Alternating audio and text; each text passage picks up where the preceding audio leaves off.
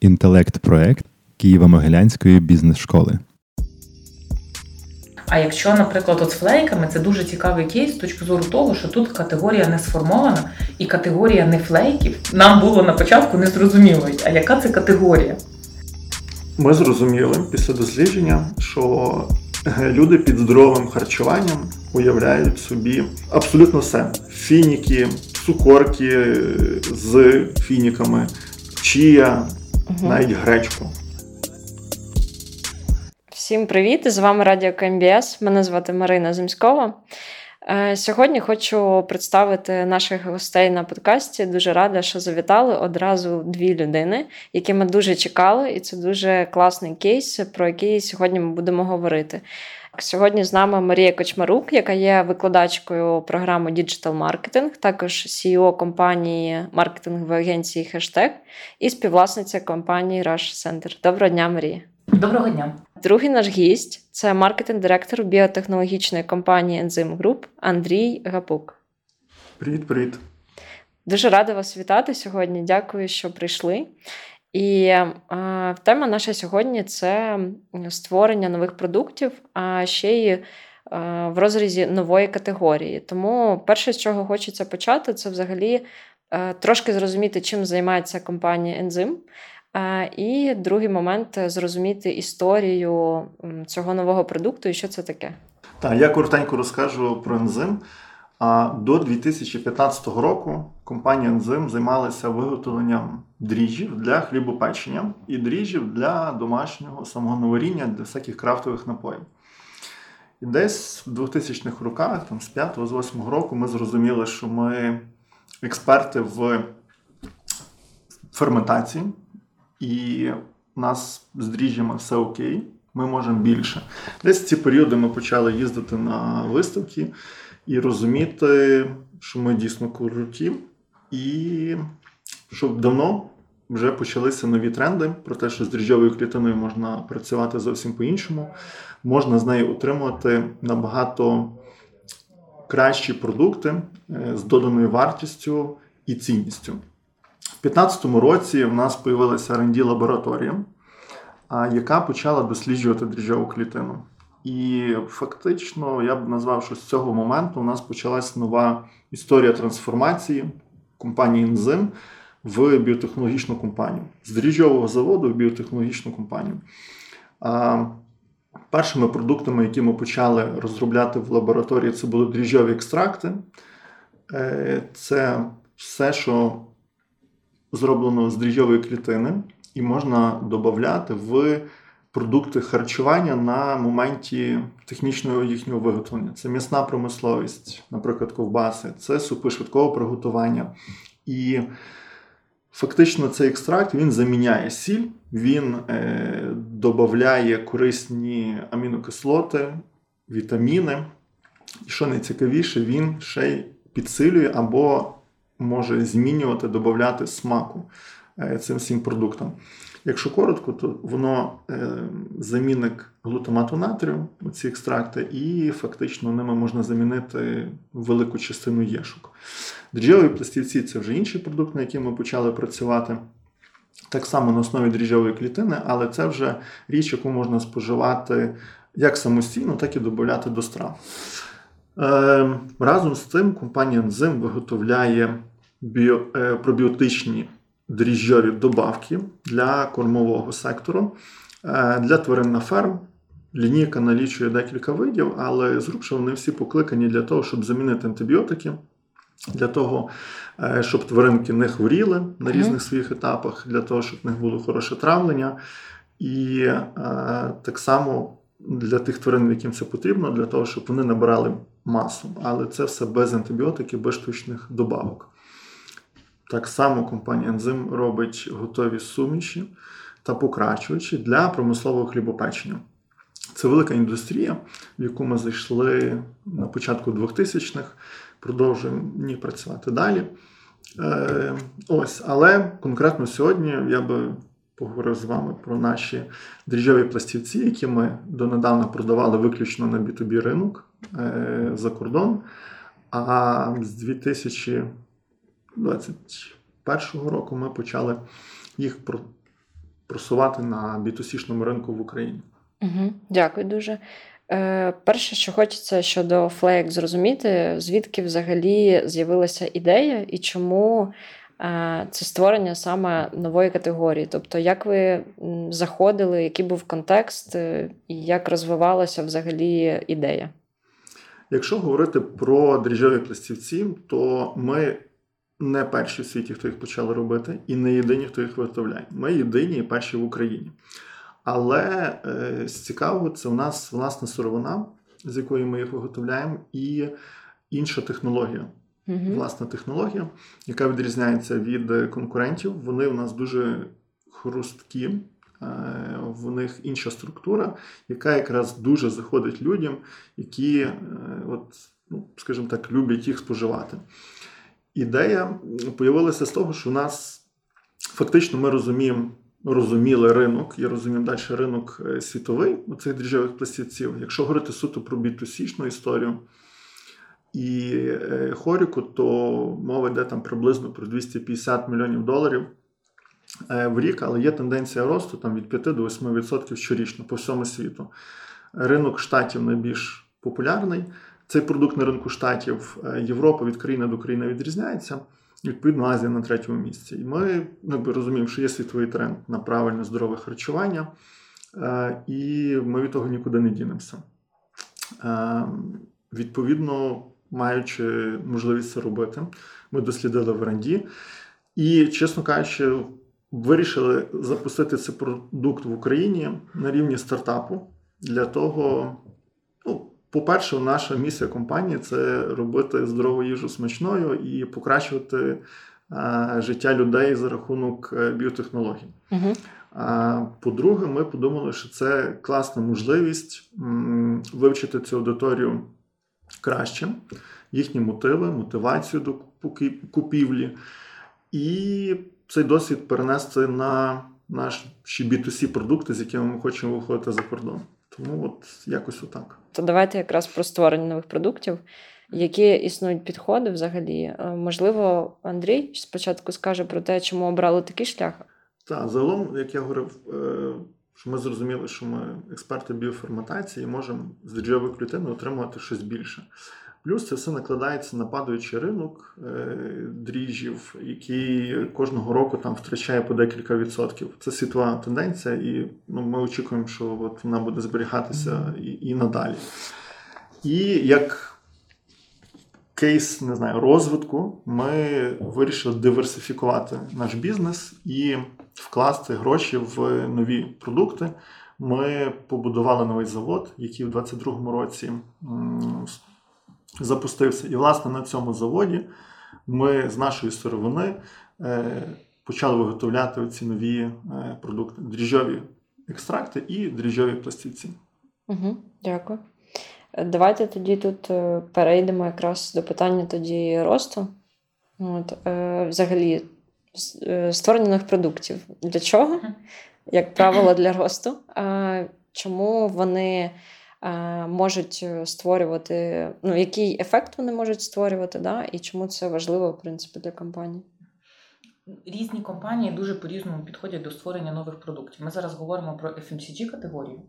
І, е, наприклад, от на прикладі флейків це відповідь і реакція на світові тренди там на е, healthy lifestyle, healthy lifestyle, як він е, в харчових продуктах відбувається.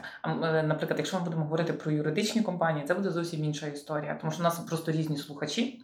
Е, і для всіх може бути там різні речі релевантні. Загалом бренди і компанії підходять до створення продуктів дуже по-різному. От, наприклад, декілька абсолютно протилежних кейсів. Е, наприклад, е, можна вводити нові продукти е, з причини того, що потрібно ввести нову цінову категорію на ринку. От у вас, наприклад, ті конкуренти є ви, ви працюєте в певному сегменті, наприклад, в мідл сегменті. Вам потрібно створювати більш високомаржинальний продукт. У вас є якісь певні стратегії росту в компанії, uh і можна виводити нові продукти, наприклад, або в сегмент, який мінус вашого, або сегмент плюс, наприклад, в люкс сегмент. І е, може е, це можуть бути приклади того, як починається е, ідея до розробки продукту. Я знаю кейси, коли, наприклад, в компанії з'являлася можливість закупити нові виробничі потужності дуже по зручному формату, по технологіях. Ну тобто за хорошої ціни це було в рамках їх, наприклад, однакова є сировина, можна закупити виробничі потужності, і це було, наприклад, причиною запуску нових продуктів і далі вони розроблялися. Це питання ще складності цього продукту, тому що, наприклад, от вензима ензима R&D департамент це розробляє. Тобто розробка продукту в харчовій технології це дуже трудозатратний процес. Угу. Тобто не маркетинг, а е, е, ну, е, ну там умовно маркетингу це явно явно бюджетніше. От і навіть там, де часто в IT це може бути бюджетніше, тому що якийсь певний софт можна розробити за 50 тисяч доларів, за 90 тисяч доларів, а продукт запустити, розробити харчовий, отримати сертифікації і ще йому його комусь продати для тестування це нереально за ці гроші. Це зовсім інші суми. Тут якраз е, хочеться після цього запитати, як власне тестували продукт, е, як вирішили пробувати взагалі зрозуміти з одного боку, як тестували, з іншого боку, хто клієнт. У нас насправді є своя сенсорна панель. У 2015 році ми створили R&D лабораторію і зрозуміли, що для того, щоб перевіряти е, ці інноваційні продукти харчування, нам треба якихось професіоналів. Так як сомельє є з вином, так само нам треба було своїх сомельє. Ми відібрали людей серед наших співробітників, які природою наділені можливістю відрізняти смаки, запахи, розуміти, що гірке, що кисне. Насправді це дуже важко. Ми їх навчили, як це правильно робити, і періодично проходять курси підвищення кваліфікації. І от наявність цієї сенсорної панелі це перший перший такий інститут, який нам дозволяє зрозуміти, чи в нас щось вийшло добре чи не добре. Вони тестують е, оці нові продукти, умовно кажучи, розбавлені в воді. Угу. Далі, з тих, які там проходять далі по, по балах, їх вже тестують в якихось готових стравах. Страв дуже багато, і наші ну, ці всі нові продукти, в залежності від того, в яку страву вони попадають, в який продукт вони попадають, вони можуть по-різному проявляти свій смак. Тому ці ці моменти так само дуже важливі. Угу, Дякую. А тоді хочеться зрозуміти, як проводили взагалі дослідження, як розуміли, що тут можна виходити чи маленькими партіями, чи великими, як от підходили до цього процесу взагалі? Маєте на увазі, чи буде як поміряти потребу на ринку? Чи буде так. відгук на ринку, чи будуть купувати продукт? Тому що там, розробити продукт це великий об'єм роботи, а далі нам потрібно зрозуміти.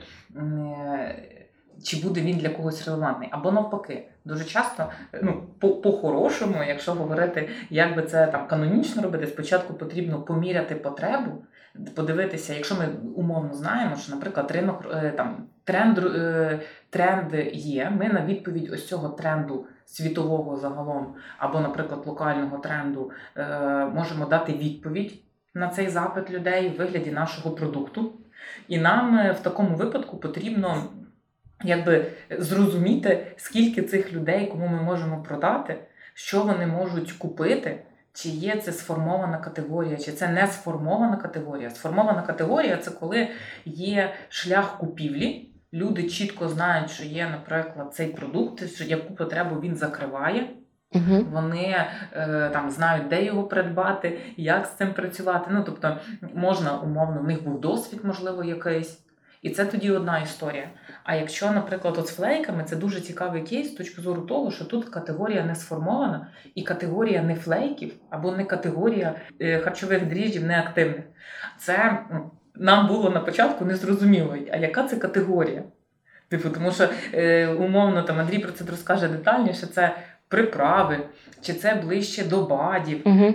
чи це е, загалом якась інша категорія. Ну тут Андрій розкаже і розкаже, як ми дійшли до до висновків.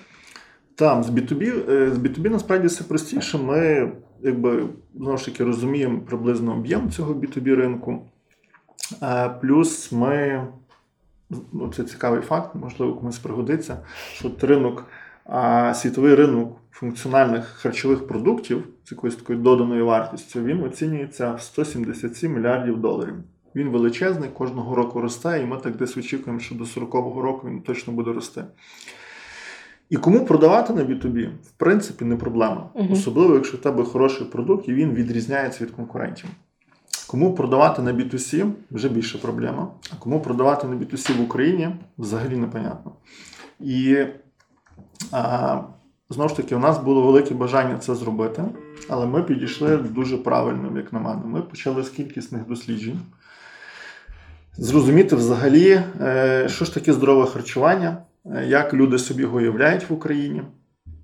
І ми зрозуміли після дослідження, що е, люди під здоровим харчуванням уявляють собі абсолютно все: фініки, цукорки е, з фініками, чія, Мгм. навіть гречку. Е, А особливо останні роки люди, от знаєте, квашена капуста, вони її називають ферментованою, і це теж суперфуд.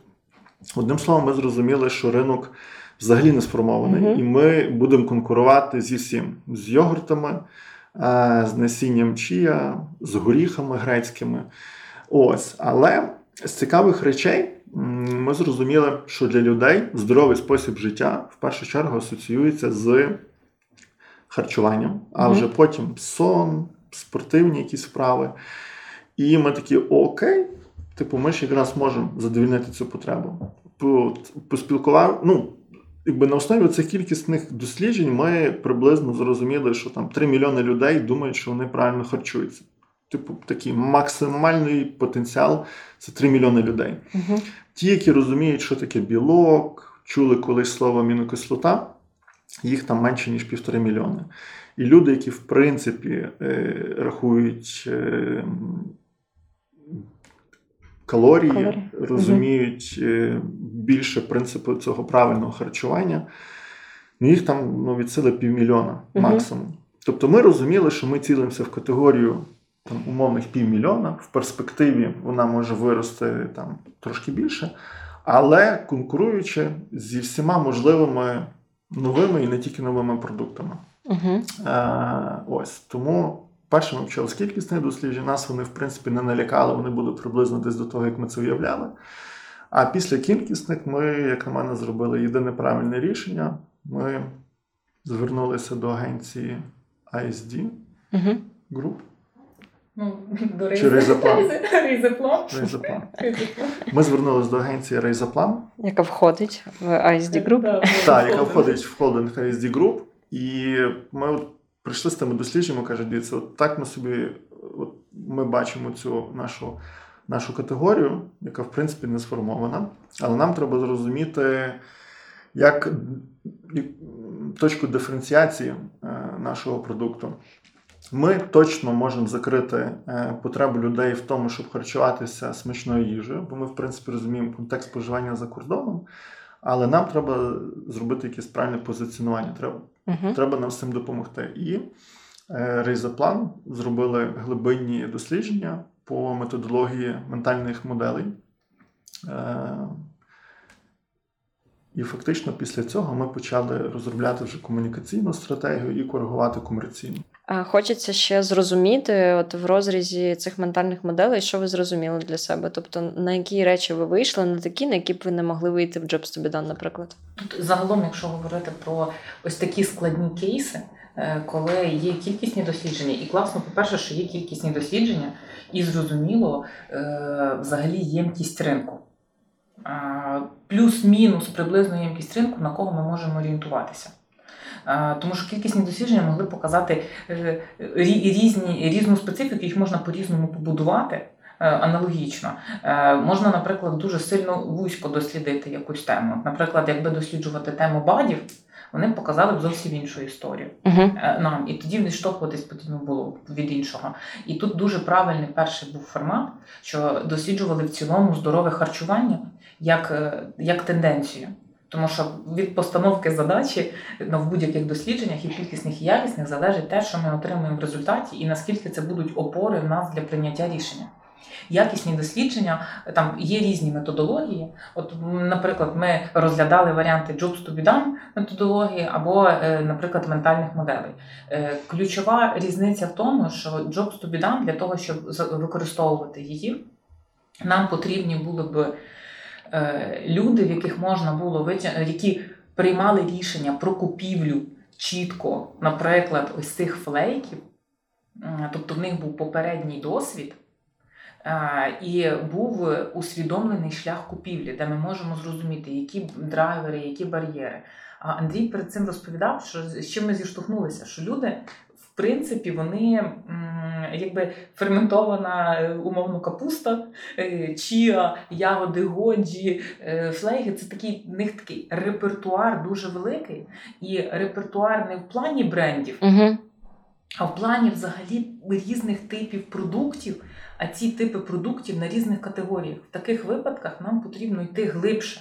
Угу. Нам потрібно розуміти, що якщо немає сформованої категорії, сформованого враження, якихось атрибутів, очікувань від продукту сформованого, тому що людини є очікування від е, такого хелсі харчування, що там будуть і, і ці очікування різні. От, е, наприклад, ментальні моделі вони працюють глибоко, вони визначають, е, що люди думають, які в них є ментальні простори, там, грубо кажучи, якісь асоціації е, з ось цим е, е, хелсі харчуванням правильним харчуванням в їхньому випадку. І ми можемо відкрити, і ми відкрили різні напрямки. Наприклад, деяких людей ключові мотиви для них це е, ми їх називали там довгожителі. Тому Угу. що вони хотіли би е, там умовно, вони це роблять, тому що вони хочуть е, умовно прожити довше. В них ось такі типу думки. Є можуть бути і так визначаються різні категорії людей. Їх можуть бути також мотиваційних оцих сегментів, декілька, в яких різні мотиви. В них різні бар'єри, різні тривоги. Угу. І ми тоді вже більше розуміємо, на що потрібно звертати увагу. Типу, В комунікації, в, комуні... в комунікації і е, до комунікації, яка в нас повинно бути позиціонування бренду, тому що не сформована категорія, немає конкурентів. Здавалося, всі мріють. Треба ринок без конкурентів. Будемо монополістами. На несформованому ринку, де в нас типу ядро аудиторії класно, щоб було 500 тисяч людей. Мгм. Ну, типу, взагалі, типу, кла- добре було б, якби були конкуренти, і ми разом би будували категорію Угу. наприклад. От, тому безконкурентний ринок це не завжди так перспективно. Е, в таких випадках нам потрібно досліджувати, що люди думають, як вони асоціюють, і витягувати це взагалі типу про суперфуди, ось Мгм. цю категорію тих е, суперфудів, які в них є очікування е, до цих продуктів, дивитися, які очікування ми як бренд можемо закрити. Обирати, наприклад, з цих сегментів мотиваційних те, що нам більше підходить, тому що, наприклад, ми можемо побачити людей, які, наприклад, вегани. Але якщо ми запускаємо новий продукт і орієнтуємося, наприклад, тільки на веганів, а ми хочемо е, на цьому ростити бренд. Так нас ми може, для нас це може бути дуже погана історія, тому що якщо ми запустимося як бренд для веганів, е, ринок буде рости, категорія буде рости, а ми можемо Важкі. залишитися брендом для веганів. Угу. І це тому, що це ніби якби перша думка, в яку потрібно йти. От якщо не робити дослідження, то є так, ти думаєш, окей, типу підемо в веганів, тому що їх там вони сформовані, ми знаємо, як на них вийти, ми їх відтаргетуємо, до них типу прийдемо. І це якраз м, помилкова історія. Це такий капкан, в який краще не попадати. От тому потрібно робити дослідження якісніші. От в цьому випадку були спочатку кількісні. Визначили взагалі типу ємкість, що з цим робити, е, там і що в які категорії можна йти. Якісні дослідження вони нам закрили питання, вони стали основою для е, позиціонування бренду, вони стали основою для упаковки. Вони стали основою для всього, що на упаковці буде написано прямо типу по деталях, тому що в таких ситуаціях це дуже важливо. Угу. Отут, е, тут цікаво про упаковку взагалі ще згадати, поговорити. І мені ще цікаво про чи робили ви якісь аби тестування, типу, для того, щоб зрозуміти, знову ж таки, я знаю цю історію про ви казали, що це як БАДи могли розцінюватися. Ви заходили чи не заходили в якісь аптеки, там, наприклад, от цю історію хочеться почути. Ще до е, дослідження якісних в нас була ідея попробувати, ну, можливо, є сенс зайти е, з дріжджовими пластівцями, умовно кажучи, в аптеки і позиціонувати там приблизно як біологічну добавку, як БАД. Е, ми поспілкувалися з нашими там, друзями, з консультантами в цій сфері, і зрозуміли, що це ну, зовсім по-іншому треба з цим працювати. З базовим продуктом взагалі нема сенсу йти. А якщо йти, то потрібно його доробляти там в колаборації, наприклад, з спіруліною Угу. або чимось подібним, додати е, вітаміни. Тобто в самій дріжджовій клітині вже і так є вітаміни, але якщо ми хочемо заходити в аптеки, треба їх там ще додатково додати. Угу. стратегія зовсім інша. І, відверто кажучи, компанії, яка не з фарми, не з ринку фарми, зайти в цю історію ну, прям супер важко. І ну, ми ми подумали, що нам цього точно не вартує. Це, Це не наша історія. Але точно, що ми знали, це те, що це і після кількісних, і після якісних досліджень. Це те, що люди, коли вони правильно харчуються, зазвичай їжа має менш виражений смак, часто має іншу якусь структуру, особливо якщо мова йде про веганську або вегетаріанську дієту. А наші дріжджові пластівці, вони, як мінімум, як мінімум, вирішують це одне питання їхнє. Тому що вони реально роблять їжу смачнішою, будь-яку, а особливо та, яка там зроблена на пару, чи, наприклад, там сирі овочі. І е, крім того всього, вони додають хрусткості. Воно для одних прикольно, а для других дуже важливо, особливо для ваганів вегетаріанців, знову ж таки, яких дуже часто ці дієти мають ну, не не, не, не, не ту структуру, до якої там зазвичай люди звикли. Угу. Дякую. А тут е, тоді. Я хотіла би додати, чому це важливі моменти, і чому ці ми побачили підтвердження цим гіпотезам, якраз типу, наприклад, на глибинках, ага. що для людей е, це важливо. Чому для людей це важливо, угу. і чому насправді при ніби такій невеликій ємкості ринку це хороша перспектива починати заходити зараз. І щоб ми з вами розуміли, е, наприклад, виводити, заходити в нову категорію, виводити продукти. Це стратегії на роки. І отут якраз підхід такий, як до стартапу. Не вийде за півроку зробити харчовий продукт, отримати результат, а потім за е, один або два роки зробити його окупним. Е, ну дуже навряд чи це може працювати. Ну, в певних кейсах, скоріш за все, вони десь є.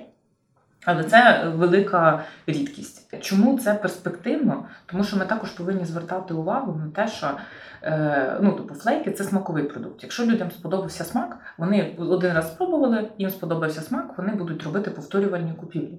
І е, що цікаво, що, наприклад, вегетаріанство, веганство це стиль харчування. Тобто люди вони в цій категорії, в них є репертуар речей, які урізноманітнюють їм їжу. І вони е, чому ми не звужувалися, хотіла б розповісти, тому що вони урізноманітнюють їжу, і в них є і чія, і годжі, і капуста, і 30 два варіанти спецій, і флейки тут можуть бути. І е, це відповідь на те, що типу і в флейках можна робити різні смаки. В них є запит на смак, в них є запит на те, щоб ця їжа була цікавіша і щоб її було класно естетично споживати. Оця хрусткість, отут вона типу в нас теж підтверджувалася.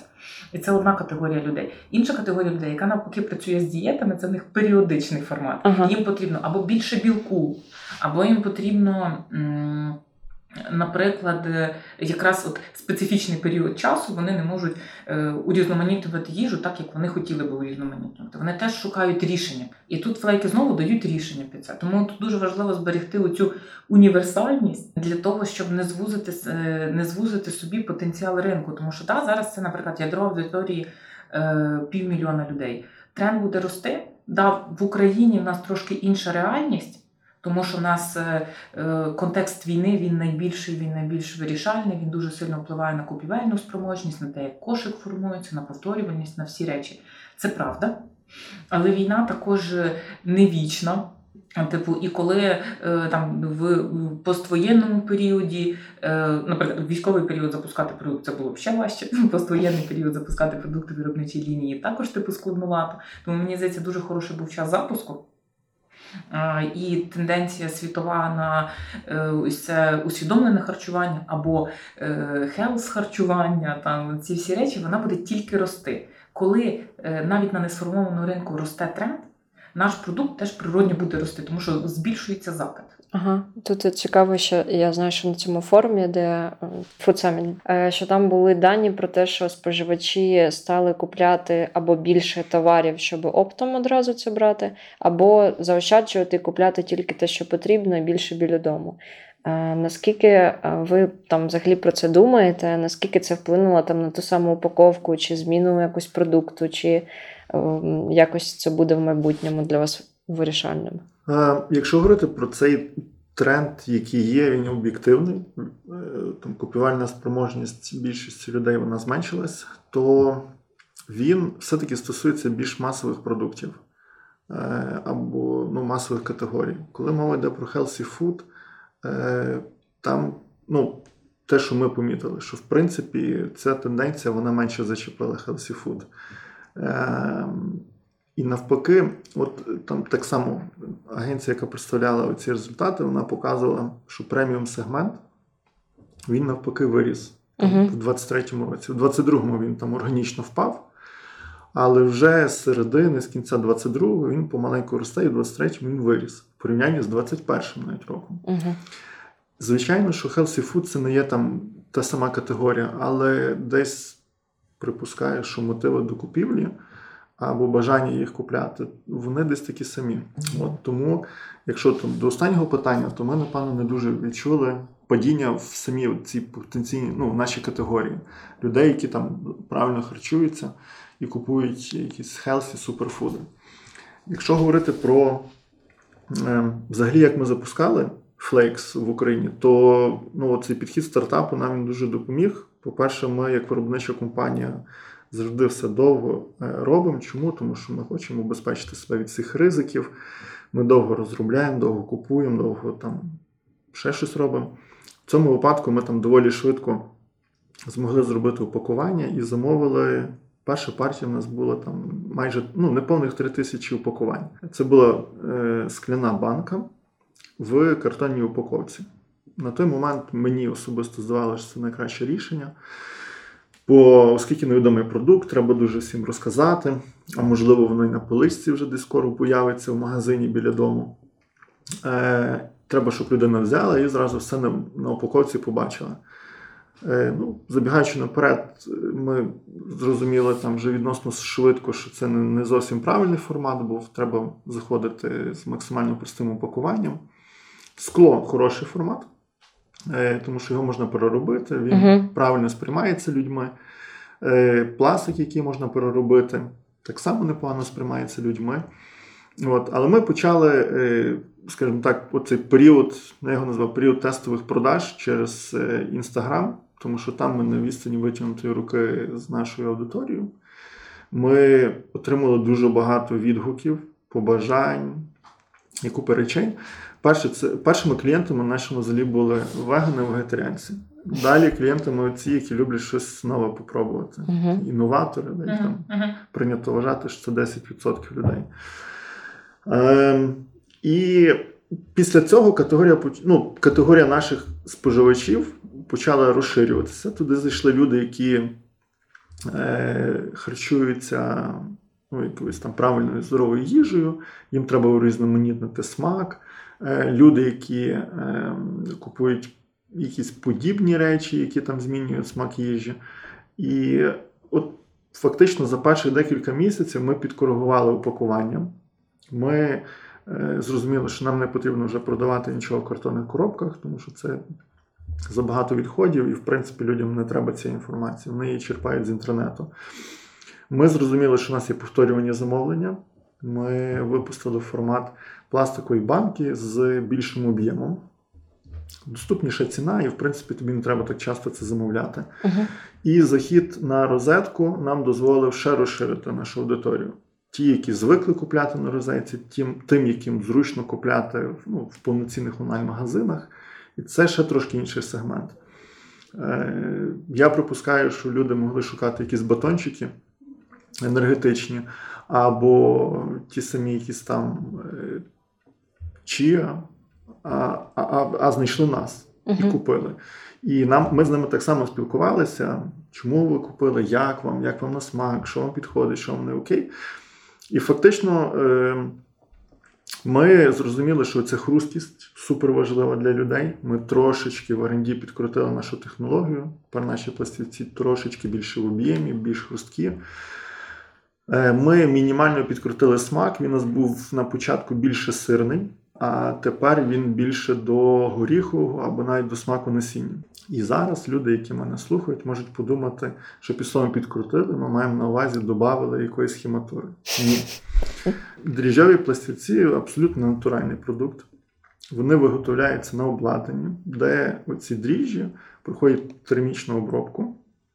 Е, Вони при правильній температурі нагріваються на центрофузі, прокручуються, туди додаються ферменти, і виходить натуральний продукт. І Мгм. з того натурального продукту от такий смак. Якщо ми чуть-чуть змінимо температуру, чуть-чуть змінимо швидкість центрофуги, а чуть-чуть змінимо дозування ферменту, то ми можемо вплинути на коригування смаку. Це так дуже по-простому, щоб Мгм. зрозуміти собі так уявити, як воно відбувається. Дякую. Е, Тут е, продовження, вже якщо ми почали про упаковку і так далі. Відповідно, ви якось виходили в мережі. Дуже цікаво зрозуміти це. Це така, якби для багатьох загадка, як заходити. Е, Цікаво два питання. Перше, це з яким якби тиражем, скажімо так, ви заходили, і як ви думали про ціну? От, якщо немає такої категорії, як ви її взагалі шукали, і що зараз відбувається, можливо, ви є в сільпо, ви є ще в якихось мережах. От про це хочеться теж. Загалом, якщо говорити там по більшості канонах е, маркетингу, то тобі треба продукт е, наростити якусь там критичну бізнес про нього, е, продаватися в онлайні, пробувати з якогось професійного рітейлу, і це все дуже правильно. Е, А потім, коли в тебе є обізнаність, пробувати заходити в якусь мережу, е, там, де суперрізна аудиторія, ти збільшуєш аудиторію. В той момент ти можеш робити великі національні кампанії рекламні. І ми так робимо по наших класичних продуктах, по дріжджах і для, е, ну, по наших класичних Мгм. продуктах. А по цьому, оскільки ми вибрали таку стратегію стартапу, ми дійсно зайшли в сільпо доволі швидко. Знову ж таки, захід сільпо нам ще раз показав, що нам не треба картонної упаковки. Нам краще поставити дві баночки на, на поличку, ніж е, одну картонну. Ось. ем, Захід сільпо відбувався в 70 чимось магазинів. Е, І ми перший місяць, півтори, ми дивилися на органічний відтік. З одного боку, воно дивно, ну, хто ж буде купляти, якщо непонятно що. Але люди купляли. Після цього органічного відтоку ми зрозуміли, що треба підтримати продажі дегустацію, зменшити цей бар'єр, познайомити людей. Е, В частині сліпода ми були представлені, ми зробили дегустацію декілька етапів. Е, Вони ну, дуже добре, успішно пройшли. У всіх магазинах почалися автостоки. Для продажників це жахливий показник, для маркетологів такий собі. Але він показав, що людям це подобається, людям цікаво. Е, Люди могли купити сільпо, писали нам в інстаграм, ми їм в той самий день відправляли. Мгм. Такий собі гіперсервіс. Ну, ми і так стараємося робити цей гіперсервіс, але там він був прям гіпер-гіпер. В другий замовили, в четвертий вже поїхало. Ага. От. Е, після цього Сільпо зробили ще декілька замовлень в тому самому місяці. І е, я не хочу зараз говорити про цифри, тому що перше замовлення це було декілька тисяч упаковок. Але е, мережа сама прийшла до нас пропозицію розширити кількість магазинів, е, що в принципі буває не так часто. І самі прийшли, ну я вже можу говорити про це. Вони самі прийшли з пропозицією розширити кількість SKU, тому що вони якби знали, що ми працюємо над новими смаками, деякі в нас є, деякі допрацьовуються, і вони запропонували зайти до них з новими смаками. В обмежену кількість магазинів на тих сам, ну умовно кажучи, ми дивимося, чи є природній відтік, підтримуємо, рекламуємо і в Мгм. подальшому розширюємося. Я хотіла тобі тут підсвітити такий важливий момент, чому сільпо це дуже хороший вибір в цьому напрямку. Тому що в сільпо є ось ця їхня поличка з суперфудами. Угу. І люди, які цікавляться цією категорією, да, в рітейлі дуже різношорста аудиторія. І тому, е, як е, Андрій говорить, по канонах маркетингу це дуже високий ризик, ніби не так би треба було робити. Але в сільпо е, ті люди, які цікаві або різноманіття, або ось ці хелсі продукти, або специфічні там, можливо, там якісь добавки, або там всі е, наші чіа, льон і грецькі горіхи, вони знають про ось цей куточок. І він, і він розширюється. Тобто там можна за такий, е, ну, типу, за цей рахунок підзбирати аудиторію. Тому Мгм. мені здається, що цей нюанс він також, е, він Важливий. також важливий. І от ось цей момент е, е, також про дегустація, да, це класичний інструмент. М, Є якісь речі, які вічно працюють, тому що це смаковий продукт. І коли продукт заходить на ринок в незрозумілій категорії, наприклад, або, наприклад, навіть зрозуміла категорія, але новий нестандартний смак Угу. для цієї категорії. Е, Як, наприклад, там всі знають, що вафлі солодкі, а вийдуть вони солоні. Типу, е, ключова задача це зробити перший трайл, щоб людина вперше спробувала. Угу. Якщо їй сподобалось, вона зайде в категорію. І далі повинна бути фізична доступність. А тут ще питання: чи я правильно розумію, що ви взагалі починали з інстаграму? Тобто, Так, ми почали з інстаграму, ми і далі ним займаємося. Бо ну, перша задача була познайомити людей, що це за продукт. А інстаграм, в принципі, це той канал для нашої аудиторії він дуже близький. Е, В інстаграмі ми робили перші продажі. Це були там ну, десятки одиниць. Зараз там набагато більше продажі. Але ключовим для нас інструмент був і, в принципі, залишається це дуже швидкий контакт зі споживачем, надзвичайно швидкий контакт. Далі ми працювали з роздрібними магазинами тематичними, там, де продаються продукти здорового харчування. Е, Відносно невелика представленість, яку ми будемо розширяти в 2024 році. Разом з тим ми зайшли в такий сегмент е, дуже продуктових магазинів преміум класу наподобі Goodwine. Е, І ми зрозуміли, знову ж таки, ми ж не знали на 100%. У нас якби була якась там експертна оцінка, і нам здалося, що зайти, наприклад, в Goodwine або в подібні магазини це дуже добре. Ми припустили, що там є аудиторія, яка любить експериментувати з їжею, з чимось новим, е, любить, не знаю, хороше вино, любить прикольний сир. І ми, в принципі, не прогадали. Е, перша відгрузка на Goodwine, це там якісь символічних два чи три ящики було нашої продукції, яку ми взагалі новою поштою передали. Угу. Е, і ми зараз да, говоримо про речі, які здаються нереальними, тому що де там деякі аккаунти, де Goodwine, де нова пошта, де якісь ящики. І ви до іншого звикли, що цікаво, тому що у вас інші бренди, вони дуже великі, Ага. і це велике перелаштування команди. І до цього треба бути готовими. Це така прокачка. Да, прокачка була серйозна, але е, знаєте, що в випадку з сільпо, що в випадку з Гудвайном, якби в людей є розуміння, що вони мають заробляти гроші, і це дуже класно. Але вони розуміють, що заробляти гроші завжди на одному і то самому це погана стратегія. І вони готові. Ну, я назву це грати вдовгу. Да, категорія їм з полички приносить явно менше грошей, ніж там щось, що вже розвинуто. Але Мгм. вони якби інвестують, вони готові виділити одну-дві полички під продукти, які там, в принципі, не є відомі, де категорії нема або вона тільки формується. Тому це.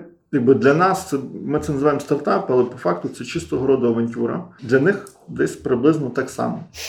Але ця авантюра спрацювала, і е, от буквально сьогодні там, спілкувалися з Гудвайном. Вони кажуть, ми щасливі, що ми вас зустріли. Каже, більше того, що ми там продаємо, а ми це ж так само важливо, новий продукт. Вони ж залучають аудиторію в свої магазини і, і втримують аудиторію. Це що немало важливо. То вони говорять, що у нас от весь офіс їсть. І, і, і, ну, типу, воно ніби дрібничка, але ну, мені особисто супер приємно. Ну, Це, це, це прикольно. Клас, дякую. І чи я правильно розумію, що ви починали тоді зі сторінки в інстаграмі, потім ви перейшли на Goodwine і вже далі пішли якби рітейл. Так, далі ми пішли в рітейл Сільпо. Після Сільпо був АТБ. В АТБ е, ми зрозуміли, що треба. Ну, АТБ ще інша аудиторія. Незважаючи на те, що там є продукти там, відносно дорогі, відносно там ніби специфічні, але є аудиторія, яка готова їх купляти. Угу. Бо тебе там 5 років тому і тебе зараз зовсім інше. Що важливо, люди, які живуть в Києві, не уявляють, які АТБ у Львові. Да? У Львові немає жодного АТБ, який ви можете знайти, наприклад, в Києві старого формату. Їх просто немає.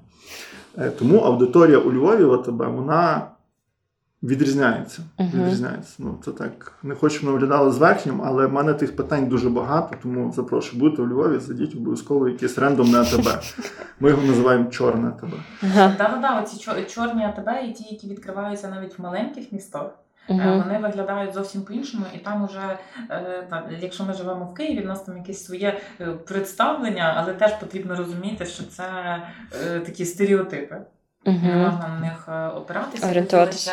Тут сказати про ось ці канали, чому інстаграм дуже хороша історія. Ми це на дослідженнях також побачили, з чого починати. Тому що е, ми, коли досліджували ось цих людей, які там для різноманіття, як вони шукають взагалі ідеї, де вони дізнались про ті чіа, якщо вони купували чіа, або ті, хто вже пробували фейки, де вони дізнались, як вони додумали щось там замовити за iHerb. І дуже часто вони говорять: а я побачив якогось блогера або інфлюенсера. Угу. І е, от такі продукти, де є широкий репертуар, е, вони дуже часто десь треба знайти. От ти побачив, в тебе з'явилася ідея, і швидко доступно його купити. Тому інстаграм це ось такий момент. Люди так звикли уже. Угу. Звикли гортати стрічку, щось побачити, перейти в блогера побачити, перейти, нутриціолога якогось побачити, перейти, але одразу написати. Тому що якщо вони про нас подумають, і ну я колись буду в сільпо і куплю, Угу. то типу дуже велика аудиторія відсіється. Тут якраз хочеться запитати про digital інструменти, які ви використовували, і чи працюєте, чи будете працювати з інфлюенсерами, наприклад. Насправді ми е, там, умовно кажучи, з перших місяців почали працювати з інфлюенсерами і далі працюємо. Але ну, це там доволі стандартна річ. Ми з геотаргетингом працюємо, підтримуємо кожен захід в якийсь магазин, він підтримується геотаргетингом. Е, Там сільпо і ОТБ довше, Goodwine трошки менше ми це підтримували. Але ну, з цікавого, наприклад, для мене, от я там привик працювати, наприклад, в B2C з брендом львівські дріжджі. Ми так само працюємо з блогерами, нас люди позначають, от вони щось пекли і позначили. Угу. Але зважаючи на те, що бренд великий, там відсоток оцих умовних позначань, він там ну, стандартний по ринку, да, Мгм. є якийсь там умовно відсоток. А коли ми говоримо про дріжджеві пластівці, аудиторія невелика, а позначають нас люди, які купили, і вони тішаться продуктом. Вони розказують, який класний продукт вони купили. Угу. І ніби, ну, умовно кажучи, своїм підписникам про це розказують. Це там людина, якої 200 підписників, серед яких там, напевно, половина родичів, вона каже, дивіться, як я класно купила, я з'їла, це просто щось неймовірне. І оцей, ну, як прийнято назвати, user-generated content, в його флейках багато. Угу. І це ще одне з тих, що нам допомагає. Ну, причина, напевно, в тому, тому що це щось нове. Да? Людей це дивує, і вони про це розказують і хочуть поділитися. Ну, зазвичай люди діляться чимось хорошим, що їх прям здивувало. А тут, тут одне і друге зійшлося.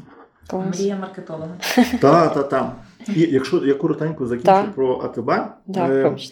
Знову ж таки, ми е, чому ми формат там інший зробили? Ми поспілкувалися з нашими знайомими.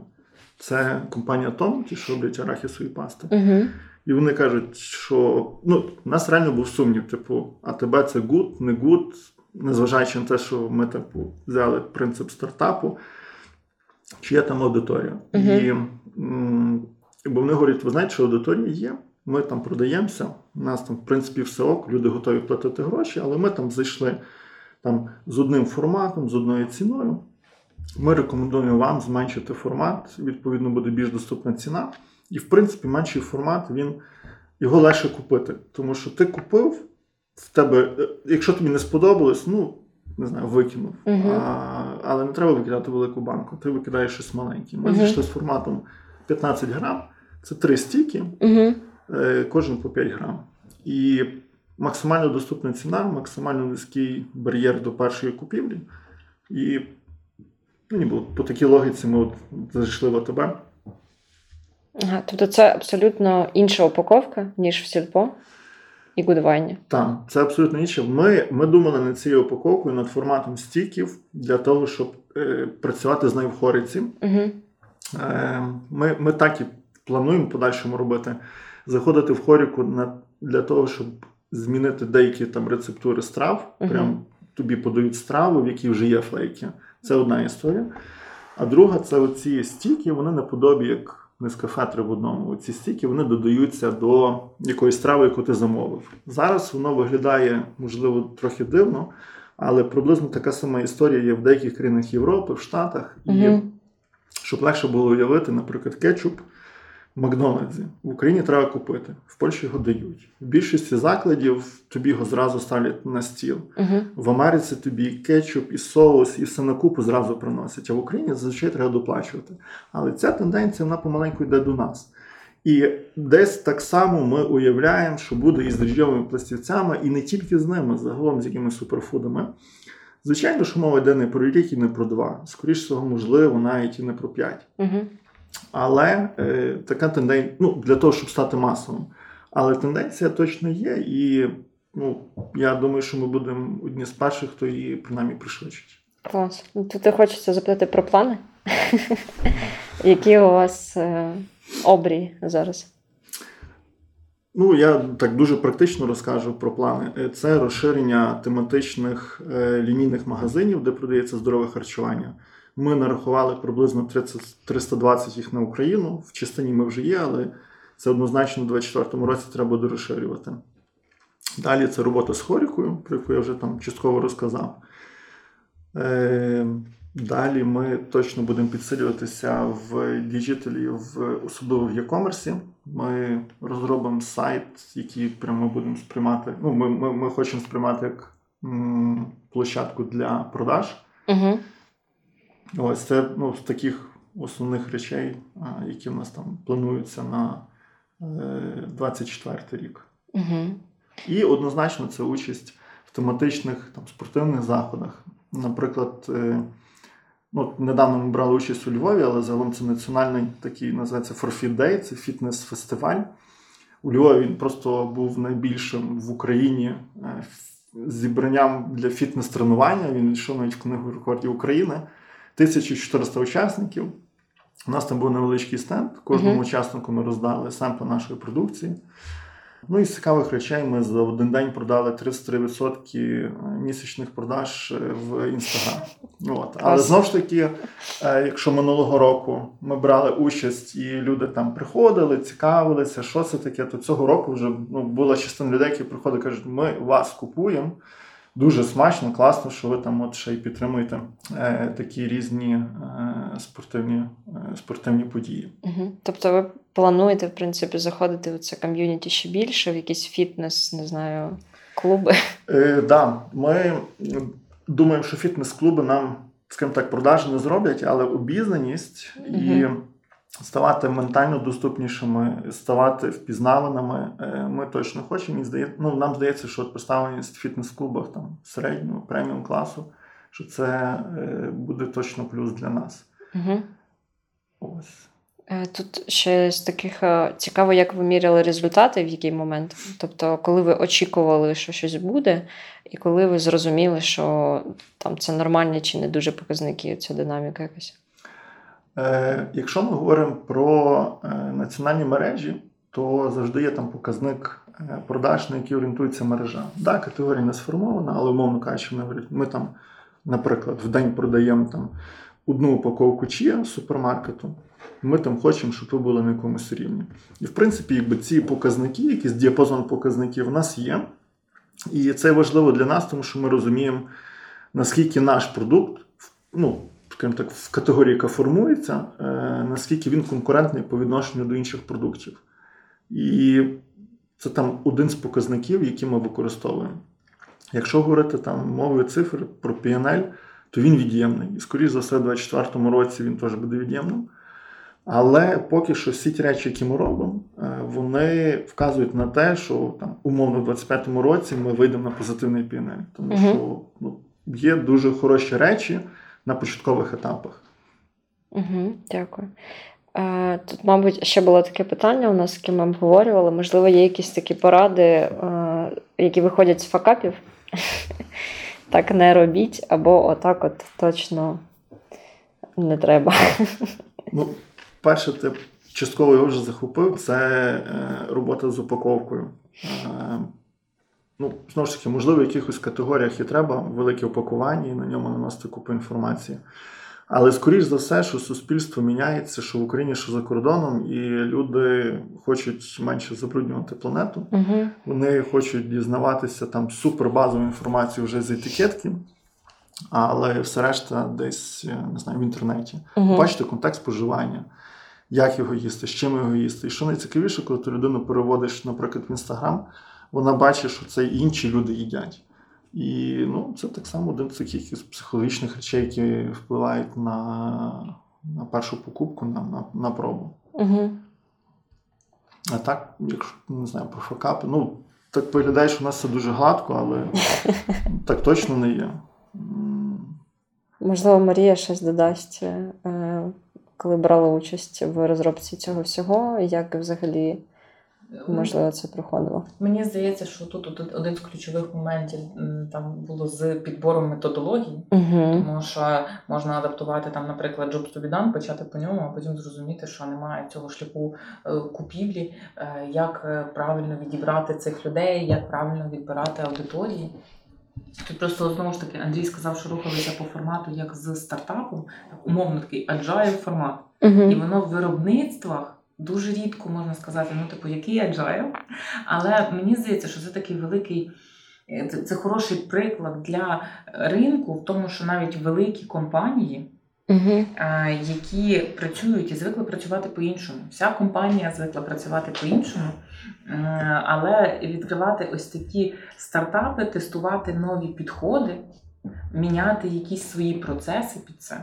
Це мені здається, що це прям дуже важливий підхід. Це дуже хороший приклад. Чому? Через те, що е, тут Андрій називає це авантюрою, а мені здається, що це якраз е, е, це, стратегічний підхід. Ми почали зараз, ми будемо рости з категорією, тому що зазвичай, от, наприклад, хто перший війшов в категорію, той і буде там лідером. Угу. Тому що буде вже типу знання. І в чому питання, що будуть заходити, наприклад, якісь інші компанії з е, дріжджами, з харчовими дріжджами. А люди, якщо вони зайшли в категорію і знають, що це флейки, то вони будуть говорити: ну я їм флейки. Угу. Розумієте, навіть якщо це буде інша категорія, тобто вона воно так і формується крок за кроком, і це зрозуміло, що типу завжди потрібно шукати баланс бюджету, Угу. мож- можливостей е, і е, відповіді на ринку. І тут потрібно розуміти, що навіть якби влили величезні бюджети і зайшли з великими компаніями, якщо ринок не сформований і немає усієї аудиторії, окупити за рік такий продукт нереально буде. Угу. Тому що повинно бути ось таке покрокове, покрокове знайомство, покрокове розширення. Ну, тобто є тренди, є ріст трендів. Тренди, які падають, є тренди, які ростуть. Ну, Типу, якщо ми думаємо, що ми своїм продуктом або рекламною кампанією можемо це переграти, дуже асиметрично змінити, то це дуже рідкі випадки. У мене тут е, два питання виникли. Ви сказали за бюджети. І якраз е, тоді тут е, як взагалі це планувалося, скільки ви розраховували, скільки витратили. Ну, не цифри, цікаво, просто співвідношення якесь. Е, у 21-му році ми просто старалися виходити з якоїсь точки логічності. У нас був досвід, як працювати там в інстаграмі, скільки коштує реклама, скільки коштує робота з блогерами, там, як довго ця реклама має там, крутитися. А, тому десь от на основі того досвіду, який у нас вже був в B2C-шному ринку, ми десь прогнозували, скільки нам грошей треба скажімо, заінвестувати, назву це так. І десь там плюс-мінус ту суму ми вклалися, десь, можливо, трошки більше. На 22 рік було простіше скласти бюджет, бо в принципі ми вже більш детально розуміли, що ми будемо робити. Скільки коштує захід е, в роздільну мережу, скільки коштує підтримати е, якийсь там один, наприклад, офлайновий магазин. І на основі цього там складався бюджет. Знову ж таки, у нас там поквартальна корекція відбувалася. Да? Ми розуміємо, що ми зайшли, ми там якусь частину. ну, Все одно є прив'язка до продаж, Угу. але вона більше до, до динаміки продаж. Тобто, якщо ми вкладаємо гроші, нема динаміки продаж, ну, росту динаміки, то знаєш, ми щось робимо не так. Окей, давайте стоп, щось підкориговуємо. Не знаю, може креативом не буде, може ми не ту аудиторію запустили. Угу. Е, тобто, загалом десь таким, таким чином. Треба, якби, ну, загалом, от, знаєте, от мене можуть тут слухати зараз люди, які там мають якісь невеликі бізнеса, і вони говорять, який стартап режим, то ми так і працюємо. А люди, які працюють в великих компаніях, системних кажуть, ну, та це взагалі не серйозно, це якісь типу, забавки. Тому в нашому випадку ми от реально ну, якби, в компанії почали трошки іншу культуру впроваджувати. Е, що є там класичний бізнес, да, він має бути там супер е, прорахований. Е, там є ж стандартні речі. Там на маркетинг можна потратити стільки-то речей, на цінові знижки, стільки-то відсотків. І, в принципі, ми десь там в межах тих всіх адекватних речей рухаємося по класичних продуктах з стартапами. А всі інноваційні продукти це завжди стартап Угу. ти умовно маєш попрощатися в голові з якоюсь сумою і розуміти, що типу за два роки воно може не окупитися. І ну, таке може бути. Е, Нам, напевно, повезло з тим, що власниця вона дуже вірить в цей продукт і бачить ці всі тренди. З іншого боку, ми розуміємо, що ми вчимося на ринку України, і нам це допоможе на е, закордонних ринках. Угу. Ось. Тому по бюджетах логіка. Я, я, я б рекомендував от тільки з власного досвіду дивитися на динаміку росту продаж Угу. і від того коригувати якісь бюджети. І розуміти, знову ж таки, цифри завжди треба розуміти. Да, ми ж там, в принципі, розуміємо, скільки того самого чия продається, ну там офіційно, мовно кажучи, е, скільки там продається якихось йогуртів. Ми, в принципі, розуміємо діапазон Угу. грошей, які крутяться в цьому ринку здорового харчування. І ми там знову ж таки маркетинговим способом, чи хтось називає емпіричним, розуміємо, що ми там в 10% можемо вцілитися максимум в найближчі роки. Да? Але починаємо там все одно з якихось 0,5, 1%, 2%. І от відповідно до того ми розуміємо, які гроші ми готові заінвестувати. Там в перспективі 25-го року, на який рівень продаж ми хочемо вийти. Е, або ну, в грошах, наприклад, да? чи, там, чи в кількості, і розуміємо, скільки ми готові до якого етапу інвестувати. Тобто два- в кінці 24-го року ми точно там сядемо, проаналізуємо, подивимося, можливо, там динаміка поміняється. Але десь от таким, таким принципом. Тобто Дякую. цифри завжди мусять бути, але просто якщо мова йде про сформовану категорію, то ти їх в принципі дуже чітко розумієш, що ти там конкуруєш кетчупи з кетчупами. А от тут в healthy food-і, ну, ти конкуруєш потрошки зі всіма. Тому точно бюджет скласти неможливо, але десь така логіка бюджетування була у нас. І Мгм. ну, поки що вона залишається. Цілком реально, що вона потім якось буде зміниться. Клас. У мене останнє питання, sorry. Е, Про команду. Цікаво зрозуміти, що змінився підхід.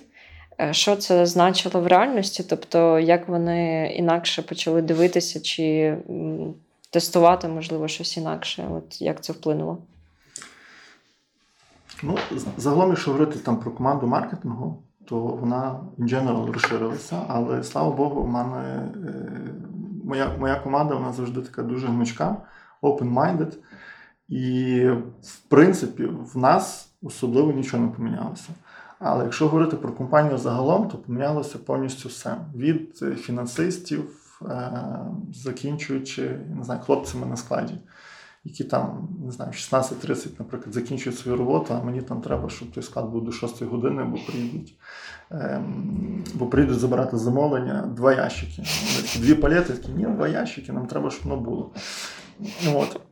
Е, знову ж таки, відтермінування. Ну, це з цікавих речей, можливо, хтось захоче в суперфуд так само заходити. Відтермінування зазвичай там зовсім інше, ніж там на більшість класичних продуктів. Якщо там супермаркети готові, наприклад, платити там за 60 днів чи за 90 днів, то з тими продуктами будьте готові, що вам чи рітейл, чи супермаркети скажуть, треба почекати трошки довше. Угу. От. Е, і це теж виклик, це виклик для логістики завести невеликий об'єм, це виклик для фінансової служби. Е, зрозуміти, що нам можуть такі умови ну, прям диктувати, ну, називаємо це так. Це виклики, тому що є поняття там, вартості грошей. Да, тобі не вернули гроші, значить на кожен місяць треба накинути якийсь відсоток їхньої вартості. Е, Знову ж таки, нам повезло, напевно, з власницею, повезло з топ-менеджментом, які змогли переформатуватися і зрозуміти, що дивіться, по цьому кейсу давайте ми зробимо якийсь exception. От. А потім, коли він вже комерціалізується, вийде з, е, скажімо так, е, з цього етапу, коли це проект, е, вийде в якийсь комерціалізований продукт, окей, тоді ми накладемо на нього всі там канонічні речі, які мають бути. Угу. Клас, дуже дякую. У мене, в принципі, питання закінчились. Можливо, Марія хотіла щось додати ще таке цікаве. Я, мабуть, хотіла додати, що підхід, який розповідає Андрій, підхід до бюджетування, він от е, абсолютно відповідає підходу, як е, запускаються, наприклад, it стартап. От я працюю Мгм. з стартапом, і аналогічно у вас є е, там пресід етап, коли у вас є MVP, сід формат, потім ви виходите на раунд інвестицій, там A, ще якісь речі. Тобто це інвестиційний формат, період окупності. Він Угу. довший. І на що зазвичай типу дивляться інвестори? У вас просто внутрішні інвестори, це внутрішній стартап. Але на що вони дивляться? Вони дивляться на е, типу на потребу в продукті. Якщо вона в продажах, е, підтверджується, що є відгук аудиторії, і можна показати якийсь місячний оборот. е, То ваша юніт економіка може показувати, що у вас окупність 5 років. І Це нормально. В деяких категоріях 10 років окупність нормально. Оце типу такий стратегічний підхід. Просто всі там, хто працює там умовно в айтішки, вони до цього звикли, там так працює ринок. А виявляється, це так само працює і от в харчових продуктах. Тому що це більше, знаєте, такі про механіки підходи, про стилі менеджмента, про стратегію розвитку. Е, Тому що я уявляю, коли ну, типу, дріжджовий завод є, є якісь стандарти роботи, підходи, а потім е, в нас з'являється R&D департамент. Це люди, які займаються дослідженням. Типу, І це може бути якось е, для компанії спочатку шоком, бо по суті, а чим вони займаються? Тобто люди займаються наукою, Угу. А, а решта всі звикли займатися бізнесом. А крім шоку, там ще е, є період е, нестандартних закупівель. Там в 15-му році купити якісь амілазу, це взагалі що це таке, де це брати. А, або, наприклад, там, коли ми звикли замовляти все там, не знаю, тонами, Угу. а щось треба замовити 6 кілограм. Це ж теж виклик для, для нашого supply chain. Він був. Вони вже якось, знаєте, звикли з тою R&D лабораторією працювати.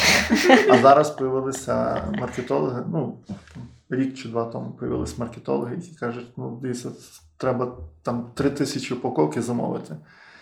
Хочете більше, але ми нічого не гарантуємо.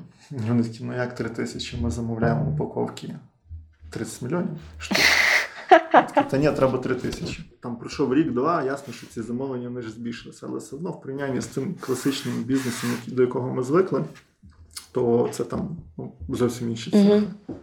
Е, Цікаво ще про MVP. От е, я пам'ятаю вашу тезу про те, що е, дуже важко насправді великим брендам запускати якісь нові продукти.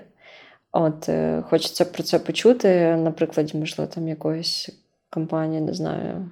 Тобто ми говоримо про те, що в виробничих е, проектах от вартість MVP дуже висока. Тому що, наприклад, там в тому ж самому, якщо проводити аналогію в IT, то можна, наприклад, перевірити, е, перевірити продукт, перевірити ідею, зробити якийсь нон-код продукт, якісь там е, такі речі, і це може бути дешево. Угу. А в виробництві це прям великий шматок роботи. Угу. Це повинні бути люди, які займаються дослідженнями, розробка самого продукту, виробнича лінія. Виробнича лінія це колосальні гроші. А що потім робити з цією виробничою лінією, якщо ваша гіпотеза не підтвердилася? Ну тут якраз Її треба і десь взяти, і кудись потім продати. чи ви так робили? О, це, до речі, хороше питання. Бачите, воно технічно, я щось е, на хвилях радощів забув про нього. А, дивіться, виробництво взагалі сам сам сам початок, перша партія, вона пішла з пілотної лінії нашої R&D лабораторії. В R&D лабораторії є фактично маленький завод, який там на відсотків ну, 90 відповідає тому великому, який в нас вже зараз є. Угу. І перші партії фасувалися тих дріжджових пестицидів з, е, ну, з R&D лабораторії. Фасувалися як? Е, з дотриманням там, всіх там норм, але в ручному режимі. Угу. Бралася баночка, вона напівмеханічно е, туди засипалися дріжджові пластівці. Тоді брався такий е, індуктивний утюжок.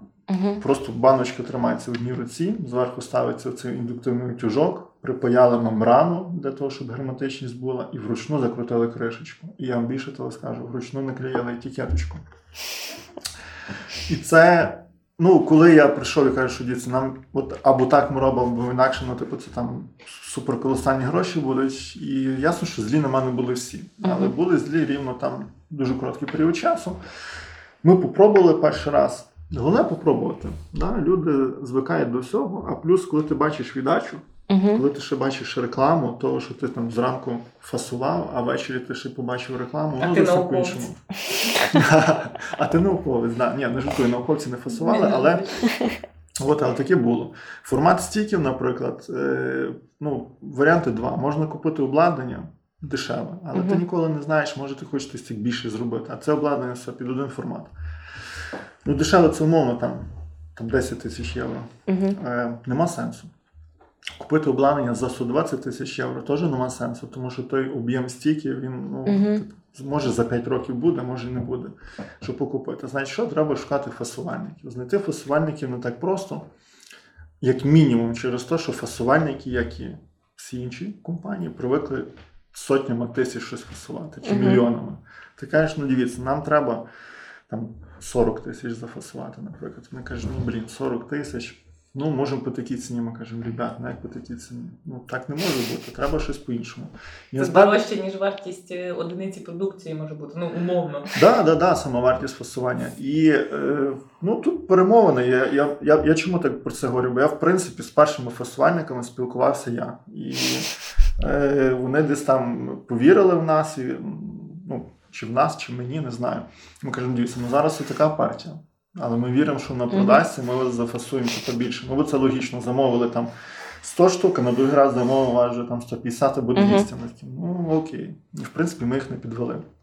Але і перша партія баночок теж вона фасувалася на копродакшені, там інші компанії, але це тільки перша партія. Ну, далі ми зрозуміли, що точно є потенціал, і, і ми це там в напівручному е, режимі фасуємо в себе на виробництві, а самі стіки поки що на копродакшені. Це, це цікавий момент, що, наприклад, якщо ти замовляєш величезні партії упаковок, от, наприклад, якщо брати як для львівських дітей, то ти можеш проводити тендери серед тих людей, які будуть Да. тобі робити упаковку.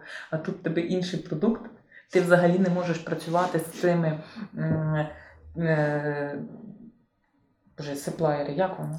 Постачальники. Да, постачальниками. Ти не можеш працювати з тими постачальниками, з якими ти працював, потрібно шукати нових та ще їх вмовляти і з ними проводити переговори, щоб вони взяли за ці партії за нормальні кошти, бо в них теж своя математика. Угу. Це ж прям кардинально інші речі, і тому дуже і мені здається, от. е, У вас це залежить, от це, це про корпоративну культуру. Готові так всі сім'єю е, там боротись за цей продукт для того, щоб типу перевірити його робочість. Чи можна, чи можна в якихось моментах сказати, ні, ну воно так не виходить, ну це занадто дорого, ну це не окупиться. Це така, це боротьба. Да, чи був супротив змінам якийсь? Дивіться, будь-які зміни, будь-для кого і будь-де, чи в Україні, чи за кордоном, чи це компанія велика, чи маленька, супротив є завжди. Навіть коли людина говорить, що супротиву нема, він є підсвідомо. Просто ми ще до нього не дійшли. В кожної людини. В когось більше, в когось менше, в когось зразу, в когось пізніше. Тому супротив був, але він, ну, напевно, не був якимсь критичним. Бо, ну, якщо так об'єктивно розібратися, е, коли ми дійсно замовляємо упаковку, вона нас де по тендері. Е, І, це роблять ці компанії. Це нормальна штука. По-перше, це по законодавству правильно.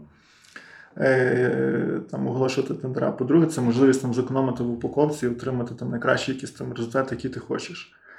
Але коли тобі треба саме от таку упаковку, вона має бути ну, має гарно виглядати Мгм. продукт. Е, Він е, там має бути специфічний друк. І ще малий тираж. Тендер там не то, що нелогічно, його неможливо провести, бо компанії, які якісно друкують, тобі не надрукують там 5 тисяч упак... ну, там, упаковочок. А треба шукати відповідно малі компанії, які можуть надрукувати якісно, від невеликий тираж. Звичайно ж, там ціна питання зовсім інша, але там нема сенсу тендеру робити. Ти приходиш, вони кажуть, ми можемо там за 5 гривень щось зробити. Угу. Кажете, як 5, я там плачу 2. Я говорю, ну тоді вам не до нас. Там трохи інша історія. І можливо і добре, що я там на перших етапах спілкувався з тими компаніями, бо я потім це все передавав на наш supply chain і кажу, дивіться, просто майте на увазі, що нам дуже треба ця упаковка. Робіть, що хочете, кого хочете замовляйте, знаєте когось іншого good, але дивіться, я вам прийшов зі всім готовим. Робіть далі, що хочете. І в принципі, ми там з частиною так і лишилися Угу.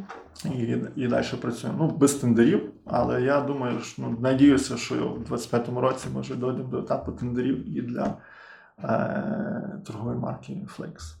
Клас. І в мене останнє, останнє, останнє питання. Що ви це вже чули. Да, щось таке було. Е, ні, насправді хочу попросити просто побажання якісь людям, які будуть слухати і створюють або зараз вже в розробці, або думають над новими продуктами. От якісь поради такі, буквально одну-дві. Я поради дав би дві. Одна для тих, е, ну, для підприємців, е, які починають робити якісь нові речі. Має бути дух авантюризму, це однозначно. Але не забувайте про цифри. Ну, цифри мусять бути хоча б якісь емпіричні. Якщо ну, тобі треба хоча б розуміти, мова йде про тисячі, десятки тисяч, сотні, мільйони чи мільярди. Все, це як мінімум, що треба розуміти. От. А великим компаніям можу сказати, що е, типу, треба ніколи не пізно вводити якісь, знаєте, гнучкі, більш гнучкі стандарти до своєї роботи. Хай ваш класичний бізнес залишається класичним, але якщо ви хочете е, виходити в якісь нові ніші або розвивати якісь нові продукти, то мені здається, що без того agile підходу, без підходу стартапу це зробити неможливо. Ось тому одним бажаю працювати з цифрами, хоча б діапазоном, щоб розуміти, а іншим формувати команди людей, які будуть готові максимально швидко, гнучко по таких стартапних підходах е, виводити нові продукти. Чи то якісь фізичні речі, чи це якісь послуги, немає значення. Дякую. Гнучкість, нова стабільність. Марія. Ну, я, мабуть, е, з іншої сторони зайду, скажу про те, що і що мені здається, цей кейс, наскільки він показовий. Угу. Перший момент, що потрібно е, забувати про стереотипи або про свої якісь е, методи підходу. Тому що якби, наприклад, купили одразу виробничу лінію, тому що дуже вірили і тільки вірили в проект, то це були б величезні витрати. Ну, наприклад, там 120 тисяч доларів в середньому якийсь апарат. Ну це дуже багато. Там, об'єктивно. Або якби спочатку зайшли з великими маркетинговими кампаніями на несформованому ринку, бо здавалось би по стандартах, це з однієї з однієї сторони це правильно було б робити Угу. теж знову ж таки е, це могло б дати інші результати. Ми зараз не дізнаємося там, е, які це результати дало, але крок. І урівноважувати ризики це важливий такий е, момент, і шукати якісь інші підходи. А друге, це про те, що все-таки навіть якщо запускаються якісь е, нестандартні для компанії речі, але наприклад, завжди потрібно дивитися не на е, умовно якісь там тренди в маркетингу, які зараз відбуваються. Є якась основа, з Угу. якою ми працюємо. Е, Там, тому що багато хто може сказати, що там дегустації це вже не робоче, бо дегустації робити не круто. Е, Ну, наприклад. М, дегустації їх ставало все менше, якщо говорити по ринку там за останні роки. Але якщо ми бачимо, дивимося на стратегічний рівень, що наша задача зробити перший трайл, наша задача виділити аудиторію, так нам потрібно йти і робити це. Тобто є якісь от в таких випадках, мені здається, дуже важливо дивитися на стратегічний рівень маркетингу, а потім підбирати уже під цей інструментарій. І бачите, тут є е, блогери і продажі через інстаграм, плюс дегустація Угу. наприклад. Там це речі, які дуже в малої кількості брендів вони стик, стикаються, тому що ті бренди, які зазвичай продають через інстаграм, Да, ніхто е, не вони, пробує. Вони в рітейлі їх немає, і дегустації вони не зроблять. Це для них типу незрозумілі речі, непіднятні гроші. Там, а тут, а це інші моменти. Там, і, від, і деякі речі, знову ж таки, так як Андрій говорив, е, що е, представленість на ось цьому фі- фітнес-івенті. Це не про те, що цей фітнес-івент окупить нам зараз тут кошти. Це про те, що це такий спосіб працювати з цією вузькою аудиторією. Да, тому що деякі речі вони е, одразу принесуть фідбек в грошах в окупності, а деякі можуть видаватися збитковими, але вони вдовго. І це такий стратегічний рівень готувати мікс продуктів. І в FMCG це дуже складно робити. Ну, Клас. типу, тому що це дуже нестандартно. Тобто це, і це можна зробити тільки якщо ти на таких якихось стратегічних базових основах ти знаєш, що вони означають, а не тільки поверхневі речі. От, от це мені здається такий хороший льорнінг з цього кейсу. Клас. Я вам дуже дякую. Дякую Андрію за кейс. Дякую за таку розгорнуту велику відповідь, яка, сподіваюсь, багатьом відгукнеться і буде на чому вчитися. І дякую Марії за таку базу, яка теж допомагає побачити і розширити таку основу. Дякую за запрошення. Дякую вам. Робіть бізнес і розвивайтеся.